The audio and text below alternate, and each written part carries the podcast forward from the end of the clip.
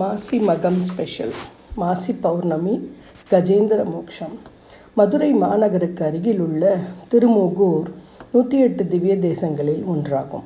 மாசி பௌர்ணமி அன்று இத்திருக்கோயிலில் கஜேந்திர மோக்ஷம் விழாவாக கொண்டாடப்படுகிறது. கஜேந்திர மோக்ஷம் நிகழ்வை கதையாக கேட்டால் பகவான் மோக்ஷ சித்தியை அளிப்பார் என்பது ஐதீகம். கஜேந்திர மோக்ஷம்.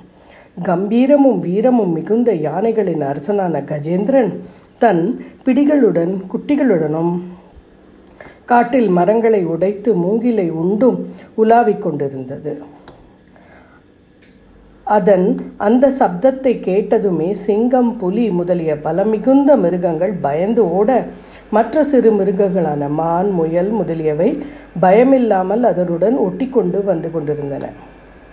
அப்போது எங்கிருந்தோ தாமரை மலரின் நறுமணம் அவனது துதிக்கையை எட்டியது. உடனே தனது பரிவாரங்கள் சூழ அந்த பொய்கையை நோக்கி ஓடத் தொடங்கினான். வழியில் உள்ளவற்றையெல்லாம் துவம்சம் செய்து கொண்டு பொய்கையை அடைந்த கஜா தன் துதிக்கையால் தாமரைப்பூ, அல்லி ஆகியவற்றின் மகதந்தங்களை நிறைந்த அந்த இனிய பொய்கை நீரை உறிஞ்சி உளம் குளிர பருகி அந்த நீரை தன் பரிவாரங்களுடன் வழங்கினான். ஒரு குடும்பத் தலைவனைப் போல் பின் ஒரு தாமரை மலரை தான் வணங்கும் பெருமாளுக்கு சமர்ப்பிக்க பறிக்க பொய்கைக்குள் காலை வைத்தபோது அந்த பொய்கையில் இருந்த முதலை கஜேந்திரனின் காலை கவ்விக்கொண்டு கஜேந்திரனை தண்ணீருக்குள் இழுக்க முயன்றது. கதை முடிந்தது என்று நினைத்த கஜேந்திரன் ஆதிமூலமே என்று அலறியது.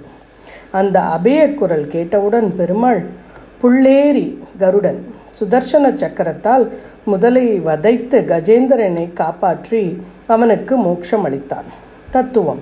வாழ்க்கையில் வறுமைப்பிடியில் சிக்கி தவிப்பவர்கள், தொழில் நஷ்டமடைந்து வேறு எதுவும் செய்ய செய்வதறியாமல் துடிப்பவர்கள், விரோதிகளின் மத்தியில் மாட்டிக்கொண்டு உயிருக்கு பயந்து கொண்டிருப்பவர்கள், நல்லவர்களின் சாபத்தினால் பலவாறு அவதிப்படுபவர்கள், நோயினால் ஒவ்வொரு நாளும் துடித்து கொண்டிருப்பவர்கள் அத்தனை பேர்களுக்கும் தங்களது கஷ்டங்கள் நீங்க பிரார்த்தனை செய்தால் அவர்களுக்கு பகவான் கருடன் மூலம் பறந்து வந்து கஷ்டங்களை போக்கி உயிர்காத்தி அருள அருளுவான்.